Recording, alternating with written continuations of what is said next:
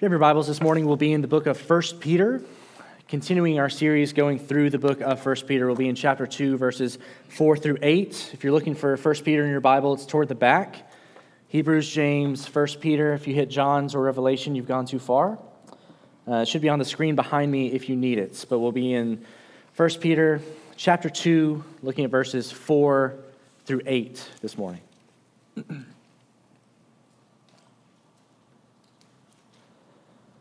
As you come to him, a living stone rejected by men, but in the sight of God, chosen and precious.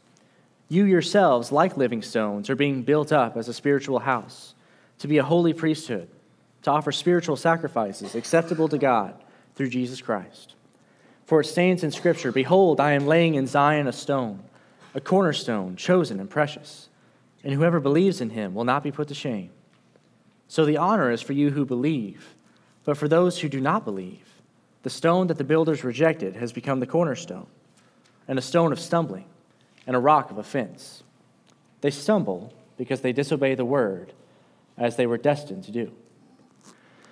I don't really think of myself as much of an artist, but I like to appreciate good art. If you look at my Instagram account, most of the people I follow actually are either friends of mine directly or comic book artists so that I can see whatever it is that they're working on. There's some art that you see and it causes a response in you. It opens your eyes to new things. But even art that doesn't necessarily have a deeper lesson behind it, whenever you see it in a museum, I find myself always impressed by it, just the mechanics of it, the fact that they were able to paint something that looked like that. It could be something as simple as a Bob Ross-style landscape, but I'm still able to appreciate it because I see all that went into creating whatever it was. There were raw materials, there were natural dyes, there was water, and there was thread and hair. And these things were brought together and mixed to make paint, canvas, brushes. Then the artist took those new materials and mixed them together to make something new again, something incredible. There was raw stuff, and then there was useful stuff, but blank stuff. And now it's new stuff that could be worth millions of dollars, or maybe it's just going to hang in a motel somewhere. But there's been a ton of progress made in the final product that we see. But way down deep, whenever you get down to the molecular level, whenever you actually look at it, it's still just those same materials. It's still just those same things. All that we see, even in Van Gogh's Starry Night, can be broken down to where we understand that it's still just dye, still just oil, thread that's been progressed to the point that we now are moved by that creation. It's not quite the same thing that we see in our text today, but I think it's something similar. You see, in the hands of God, He is doing things with us, His people, making something new and better out of who we were. The progress that we'll see in this text isn't necessarily linear. It's not always from point A to point B. It's not something that you go from the beginning all the way through to the end, as if we'll go through all of these steps in the same order, always proceed from one to the next.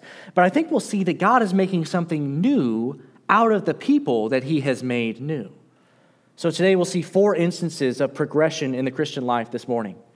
Four progressions in the Christian life.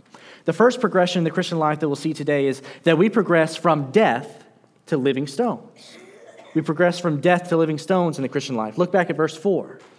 As you come to him, a living stone rejected by men, but in the sight of God, chosen and precious, you yourselves, like living stones, are being built up. All of this happens, all that we see in these verses, all of this progress that gets made, it comes as we come to him. As we come to Jesus. That's really the driving theme of everything that Peter's been saying in these first chapters of his letter, that because of God's plan to save his people through the gospel of Jesus Christ, that gospel now has effects on those to whom it applies. If you've been born again, if you're in Peter's audience, if you are an elect exile, then you should recognize what happened in that transition for you.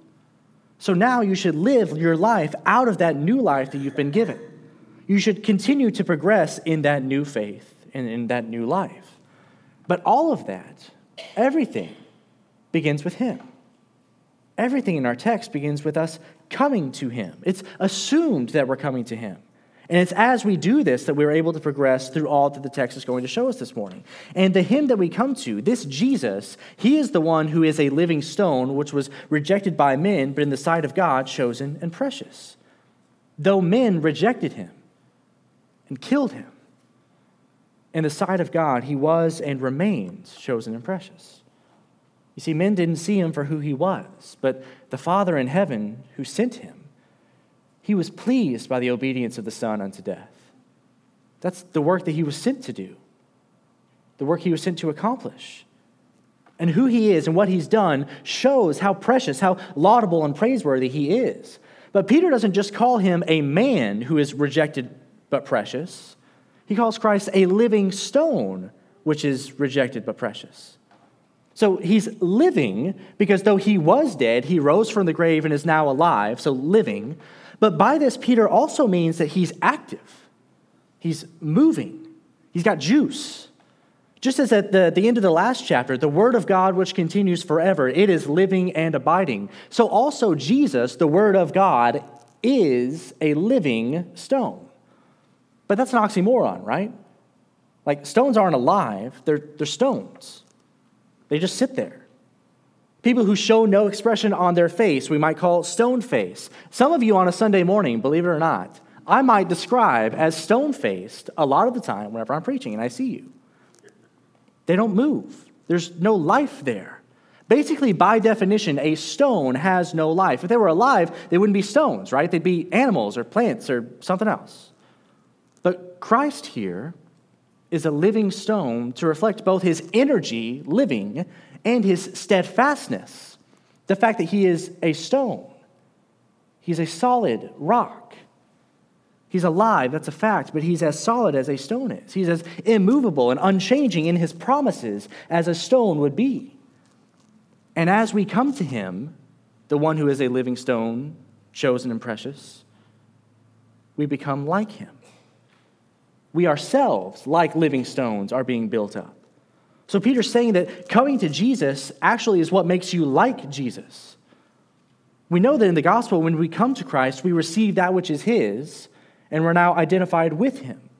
Where before we had only our sin, only our death, we now have Christ in his life, his righteousness on our behalf given to us. So because of who he is and what he's done, we've changed, we've progressed from the death that we were in to now this new life that we've been given in Christ. And I think Peter's doing a lot here with this stone language. It's a reminder of what's happened in the gospel, that once we had hearts of stone, but now God, in causing us to be born again, has given us a heart of flesh. So where we were only stones in the dead sense, we've now been made alive with Christ, living stones. And this reminder comes from Peter, the one who Christ renamed from Simon to Peter, which means rock. So the rock is the one telling us that just as Christ remade Simon and made him through his confession a rock of the church, we also have had this same transformation in us, made into living stones like Christ in the same pattern after Peter. Peter's audience here is the elect exiles. That's who he's talking to. He's talking to the church that was already experiencing some kind of persecution, but was going to continue to see that persecution increase. And think about what that would mean if you heard that Christ is the living stone and you after him are being made into that same living stone like him. That taking them from death to life, from death to living stones, in that instance, what has Christ not enabled you to do? What could you not withstand if you are able to recognize that you are now a living stone like Christ? What persecution can you not endure now once you know that? The beginning of the Christian life, this transformation and progression from a dead heart of stone to a living heart of flesh, which makes you a stone not outwardly, but inwardly. It sets up the rest of the progress we're going to see today. We've gone from death to living stones, but from there we continue to progress from living stones to a spiritual house. That's the second progression of the Christian life that we'll see today, from living stones to a spiritual house. Look back at verse 5. You yourselves, like living stones, are being built up as a spiritual house. So it says that we, now who are the stones, are being built up. So there's a strong sense of progress there, that idea that's being given to us through that idea of being built up versus torn down. And we would recognize building is better here. That's the language we see through the New Testament, that this idea of you, the Christian, progressing in the faith is a building up of you in the faith. 1 Thessalonians chapter 5, verse 11 says, "Therefore encourage one another and build one another up, just as you are doing." So here we're commanded to encourage one another and to build one another up, that this is a good thing. This is you helping whoever is beside you move forward in the Christian life. That's what it means to be built up as a living stone. 1 Corinthians chapter 8, verse 1 says something similar. "Now concerning food offered to idols, we know that all of us possess knowledge. This knowledge puffs up, but love builds up." So again here, building up is progress. Whereas there is a knowledge that puffs up, which is bad, it artificially builds up. Think like pufferfish, one of those inflatable sumo suits that a pinprick is enough to remove the inflation, and then you're just left with a big, poorly fitting sack. But love doesn't inflate in that sense. Love builds up. Love causes to flower, to blossom, to grow up. Acts 9:31 has the same language. "So the church throughout all Judea and Galilee and Samaria had peace and was being built up. And walking in the fear of the Lord and in the comfort of the Holy Spirit, it multiplied." So here, peace and being built up, those things are closely connected. No one would dispute that true peace is a good thing, so we should all long for peace among ourselves and between churches and other places. And that peace that we are able to experience here leads to the buildup of the church, of this church. And closely connected in that text is the idea of growth. The church multiplied as it had peace and was built up. So when we are living stones and we are being built up, numerical growth, I think, tends to be the result. Now, I want to be careful here to say that bigger is not always better. More people is not always a good thing, depending on what it is that the people are assembling for. More people to go to a Taylor Swift concert is totally fine. More people in a riot is a very bad thing. So bigger isn't always better. More people isn't always the goal. There are bad ways and bad reasons to grow larger. But the context here in Acts is that when good things happen to the church, it grows. And I hope that you can hear my heart whenever I talk about the growth of our church, which I don't really think I do all that often.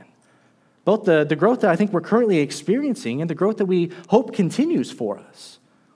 The goal here isn't size for size's sake. The goal here isn't more people so that there's more people listening to me. The goal here isn't more people so that we have more money or more resources or more volunteers to bring in other more people and just to create a synergistic, never-ending cycle of more and more people. That's not what we're here to do. The goal is health. The goal is for us to be built up as a spiritual house together in the pattern of Christ as God has planned for us. The goal is to be built up. And yeah, I think healthy things tend to grow. When we're encouraging one another, when we're loving one another, having peace with one another, being built up together, I think growth happens. I think that growth is infectious. So I think good growth is a good result of health, of healthy conditions. But you have to also see here in Peter's metaphor that part of your progress in the Christian faith is not just about you. One stone does not make a house. It doesn't matter how solid, how stone-like that stone is, how big, how great that stone is. One stone by itself is a rock. It's not a house.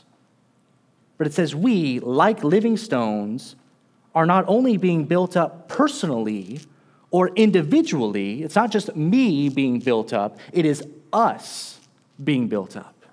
We are being built up corporately as a church. We are being built up as a spiritual house. You see, the people around you in this room are part of why we gather for worship. Yes, absolutely. The focus is on God. It is not on us. From the time that we say the call to worship at the beginning of the service to the time that I say the benediction at the end of the service, the goal is for everything that we do to be vertically oriented. The goal is no longer for you to care who is around you. It is only for you to join whoever is around you in the worship of the God who has saved you. That's what we do. That's why we try to do things the way we do them. But you don't do that alone. You worshiping alone is not God's design. You can't fulfill what Peter is talking about here on your own. It requires other people to be with you. It requires a church to be with you. And I think it's helpful to remember that specifically today as we prepare to take the Lord's Supper together at the end of our service. The Lord's Supper, it's not a value meal for McDonald's. It's not that you get what you wanted and now you eat it, and at the end of this, at least, you just want more. It's a family-style meal where we're all coming together to eat the same thing at the same time. Part of the point is that you are not only thinking about Christ's sacrifice for you as an individual, rather you're also thinking about his sacrifice for us as a people, as his people, his church. You can't take the Lord's Supper by yourself. It's a church activity to be done together. That's why Paul tells us to wait for one another before we take it in 1 Corinthians 11. You taking it alone is not what he had in mind. You can't worship, you can't have church on your own as one spiritual stone. You have to come together to form a spiritual house. We gather to worship. If you're not here, you might wish you were here. You might listen to Christian music while you're on the lake. You may tune into a service and watch it or hear a sermon or read your Bible on your own.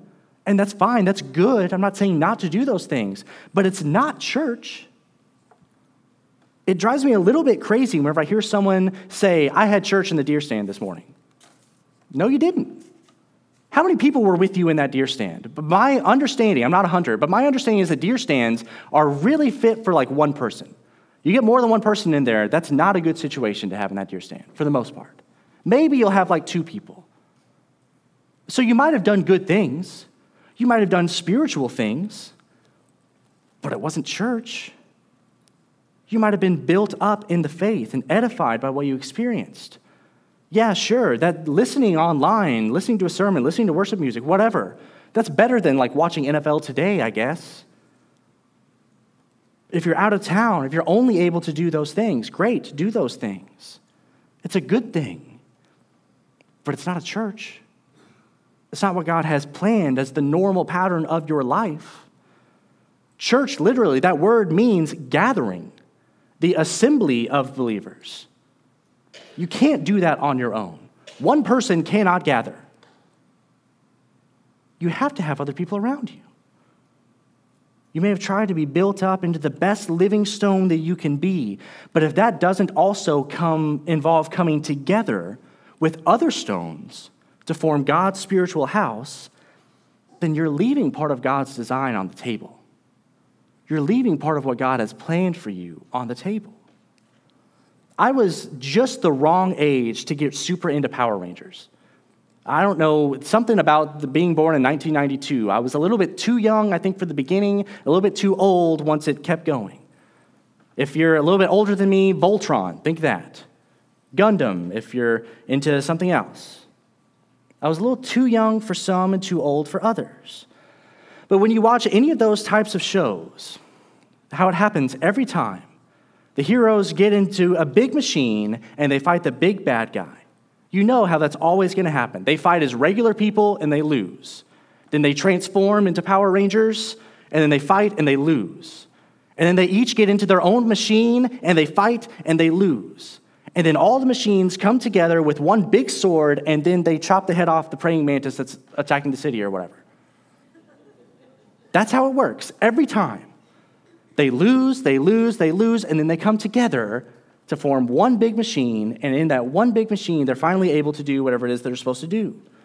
A Power Rangers Zord is nothing compared to the Megazord. A mech is nothing compared to the Voltron. You on your own is nothing compared to the church.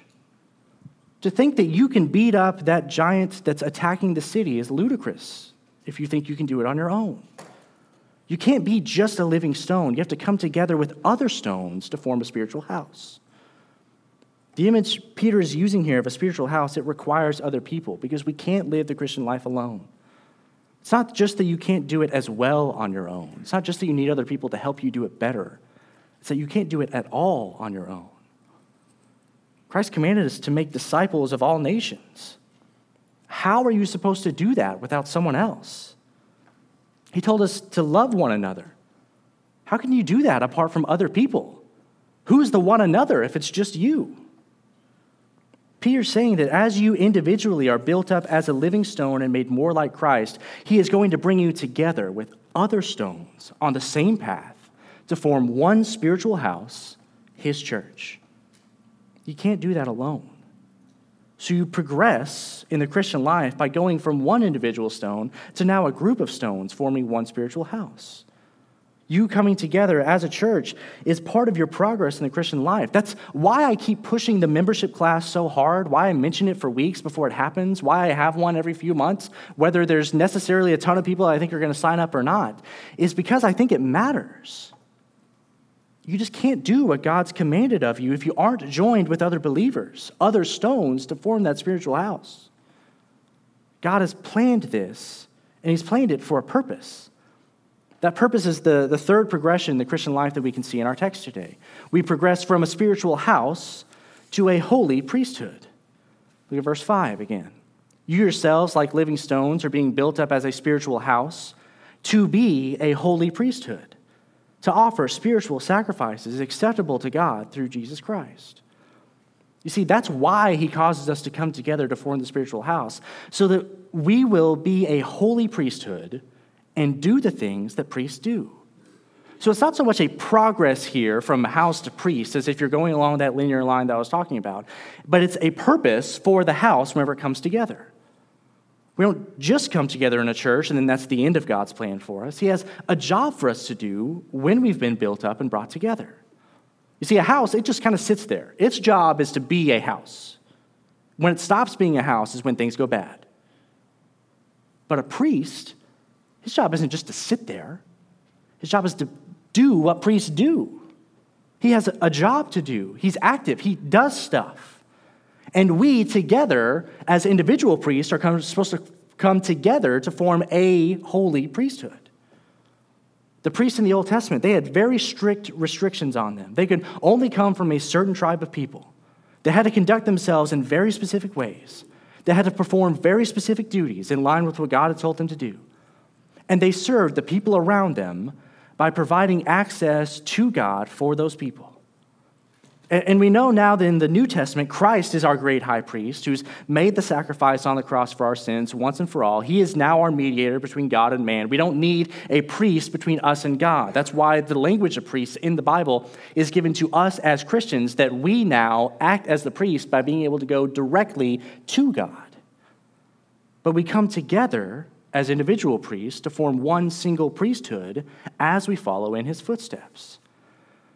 And we do that so that we can offer spiritual sacrifices that are acceptable to God. This isn't the same thing again. This isn't the same priesthood again, that we now have to kill a bunch of animals to offer the sacrifice of blood to God to atone for our sins. But now, since Christ has offered his blood as our atonement, we still have sacrifices to give, but now they're spiritual sacrifices. We offer the sacrifices of praise and worship, of holiness and obedience. We do what God has for us to do. That's how we offer our sacrifices personally. But part of being a priest is also offering sacrifices for others as well. Not that we are somehow obedient for them, but that we can be obedient to them. We can bring them along with us and show them the gospel of Jesus so that they can experience it for themselves and be saved by it just like we have been. That they can be priests after the same pattern that we are now. But I think it's really important to remember that last prepositional phrase in verse 5, through Jesus Christ. You see, even as we progress in the Christian life, from death to life, from a stone to a house, from inert houses to active priests, I think we have to remember the source of all these things, Jesus Christ. It's through his gospel, through his sacrifice, that we can now respond in repentance and faith in order to be able to pass from death to life. But he doesn't just save us. He and his work now sustains us as we come together to form a church body. It's in light of his work that we now, out of obedience, perform our works. We don't start with the gospel and then move on to the stuff we think we're supposed to do on our own. We begin the Christian life through Jesus Christ, and we continue in the Christian life through Jesus Christ. That's how we progress. And because of all that progression, because of God's plan for us, we also progress from stumbling to honor. It's the fourth and final progression that we see in today's text, from stumbling to honor. Look at verses 6-8. For it stands in Scripture, "Behold, I am laying in Zion a stone, a cornerstone, chosen and precious, and whoever believes in him will not be put to shame." So the honor is for you who believe, but for those who do not believe, the stone that the builders rejected has become the cornerstone, and a stone of stumbling, and a rock of offense. They stumble because they disobey the word, as they were destined to do. You see, because of the belief that we now have, the life we now live through Jesus Christ, there's no shame for us anymore. In verse 6, Peter's quoting from Isaiah 28, where God says that he has laid a foundation and cornerstone of salvation in his holy place, so that whoever believes in this cornerstone, whoever runs to that cornerstone, won't need to fear no matter what's going to come their way. No matter what calamity might be brought upon them, whoever runs to the stone is safe. For these Christians under persecution, think about what a helpful callback that would be. They can understand what Peter's saying about passing from death to life and coming together and obeying and doing as though they should through the gospel. They can understand those things, but you think somewhere in the back of their heads, there has to be the thought, yeah, that sounds okay for peacetime, God, but we're under attack. What do you have for us here? It can't just be business as usual, right? But Peter's encouragement to them is that just as God has in times past promised to save his faithful through the trial, so now he's promising that same thing again. Christ is the cornerstone, chosen and precious. The one who believes in this cornerstone will not be put to shame. Though the calamity may come, though the culture may war, though the laws may change, belief in this chosen and precious cornerstone will keep you from ever having to be ashamed. The one who comes to him will not be ashamed. Peter explains the difference here between one who is believing in the cornerstone of Christ, who receives honor, and the one who does not believe, who remains in his stumbling. Look again at verse 7. So the honor is for you who believe, but for those who do not believe, the stone that the builders rejected has become the cornerstone, and a stone of stumbling and a rock of offense. They stumble because they disobey the word, as they were destined to do. The one who believes not only avoids shame, but he receives honor. He receives the promises, the progress that we've already seen. But the one who doesn't believe, for him, shame is all he gets. He rejected a stone as if it were unworthy, but that stone has now not only been deemed worthy of being part of the structure, it's actually the cornerstone of the structure. The cornerstone is the first stone that gets placed. Everything else falls in line after its pattern. It knows this is the corner of the building, so it's going to go in this direction, for this far, from this point. It goes in the corner to determine where everything else goes, which direction it's going to face. It's the most important stone in the entire structure. That's the stone that's been rejected here. My family and I, when I was in college, started this thing whenever we all came together randomly. I don't know why it started. I don't know how it started. But now, whenever we are all on vacation together, whenever we all have some time off and we're in the same room together, my mother has started doing puzzles. The kitchen table now, which used to be used for eating, and the kitchen table now is just littered with random colors and shapes and puzzle pieces every time we're all together. For whole days on a time, it's just puzzles and pieces and puzzles and pieces. And every time we complain about it, she says, well, if you would help me, then it would be done and off the table. So guess what happens? Now every time we come together, the whole family gathers up and we're all trying to get this puzzle done so that we get our table back. And over time, we complained and then did it, and now it's just part of what we do whenever we're together. But everyone knows whenever you're doing a puzzle, the first thing you do is you find the four corner pieces. You find all four, you figure out where they go, and you set those down. From there, you do the edges. And once you have the edges down, now you build from the edges back toward the center to be able to connect the whole puzzle piece together. The edges, the corners, are what give you something to form the rest of the puzzle around. That's what a cornerstone does.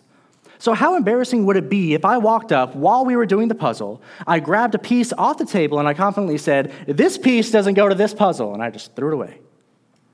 And then, when the whole thing is done, we look and there's a missing piece. And then we look a little bit harder and we notice, wait, the missing piece is actually the corner piece. How did that happen? Do you know how ashamed I would be, how I would look in front of my family, how foolish I would be if I had to come back and tell everyone, yeah, that piece that I confidently threw away is actually one of the four corner pieces of this puzzle. So now it's unfinished and crooked, and you guys have wasted the many, many, many hours that all of us have put into this whole thing. What kind of shame would that bring upon me and my family? I think that's the image that Peter's trying to give here. He's quoting from Psalm 118, verse 22, and this passage is quoted several times in the New Testament. Every time it's used to illustrate what's happened in the Jewish religious leaders rejecting Jesus because he claimed to be the Messiah. Jesus uses that text in the exact same way in Matthew 21, and then Peter, in speaking, not writing, uses it in Acts 4 to make the same point before the same leaders who rejected the same Jesus. But this rejection isn't just a shameful thing they did that one time. It's something they're still doing. A stone of stumbling and a rock of offense. They stumble, present tense, because they disobey, present tense, the word as they were destined to do. So Peter's quoting from Isaiah 8:14 to say that the same Jesus, the cornerstone that they rejected, is now the obstacle that is in their way, which keeps them from believing. Not that he's somehow actively hindering their belief, even though they're really trying hard to believe, but because the shame of having rejected Jesus and all those things that come with it is stopping them from being able to believe. They can't get over that shame to get to the point of belief. The stone that they have rejected is now the stone that is in their way. It is something they are tripping over and offended by. To carry the puzzle piece analogy forward, it would be like if I recognized that the piece I had thrown away was exactly all that we needed to finish the puzzle. But because I would have to tell my family that I threw it away, because I would have to dig through the trash and find that piece, I just go, that's weird. I can't believe they sold us this puzzle with a missing piece. To avoid my shame, I've ruined the puzzle that was in front of me. To avoid my shame, I've hindered and stood in the way of what could have been. I've left the puzzle unfinished, which actually still results in shame, right? It's just the shame of an unfinished puzzle against all of us, rather than the shame directed specifically at me for stumbling over it initially. I think that's the difference between the one who receives honor by believing in him and the one who remains in shame by their lack of belief. They stumble, they are offended by the very rock of salvation because they do not obey the word. I think Peter's calling back here all the way to verse 22 in chapter 1 when he says, having purified your souls by your obedience to the truth. There are those who obey the word, there are those who obey the truth, and they receive a purified soul. They receive all this progress, all this honor, and there are those who disobey the word and are not obedient to the truth, and they have only their shame. They don't get the finished puzzle because they aren't willing to go through the revealed foolishness to get the good result. They're not willing to acknowledge that what they rejected is actually the answer to all their problems. So now they're just stumbling over it. They're just continuing to disobey the word. Whereas the one who is obedient to the truth, he gets a purified soul. He gets a completed puzzle, if you will, because he's willing to dig through the trash to find it, to acknowledge his sin, to repent of it. If you remember what I said when I talked about the meaning of that phrase in verse 22, I said that your soul isn't purified because you purify it through your obedience. It's not that you work and therefore have now a purified soul. Rather, when you're obedient to the truth, you receive a purified soul. When you acknowledge the truth and act in light of the truth, when you repent of your sins and stop stumbling over the rock that you've rejected, when you stop being offended by it, that's when you can put it in its proper place. That's when you pass from shame to honor. But there are some who just never make that shift. They never stop stumbling. They never stop rejecting. They continue in their disobedience to the word until the very end. And this verse is saying that their destiny is death. Their destiny is dishonor. Their destiny is shame. I'm not going to spend much time here today talking about the implications of this phrase, as they were destined to do. But let me point out that Peter isn't trying to scare you or to say a larger point about predestination here, even though I think it really applies. His goal is to make you who have experienced these things secure in your destiny. He's trying to remind you that your continued obedience to the word, your perseverance through the trial and the persecution, is actually secured by the destiny of God for you. His plans for you are destined to come to pass for his elect exiles according to the foreknowledge of God. He's caused you to pass from death in your heart of stone to life as a living stone. He's now building us up together as a spiritual house. He's making us capable now of offering spiritual sacrifices which are acceptable to him, which are pleasing to him. And in all these things, he's given us an honor which ensures that we will not be put to shame, because we've passed from stumbling through repentance and faith to honor that we receive from him. That's what progress in the Christian life looks like. It's not always linear. It's not always clear and obvious. It's not always something you can snap your fingers and get to. But I think we'll acknowledge that the plan that God has for us as his people, it's a good plan. It's better than what we would want otherwise. Let's pray. God, thank you for this day. Thank you for all that you've done for us, Lord.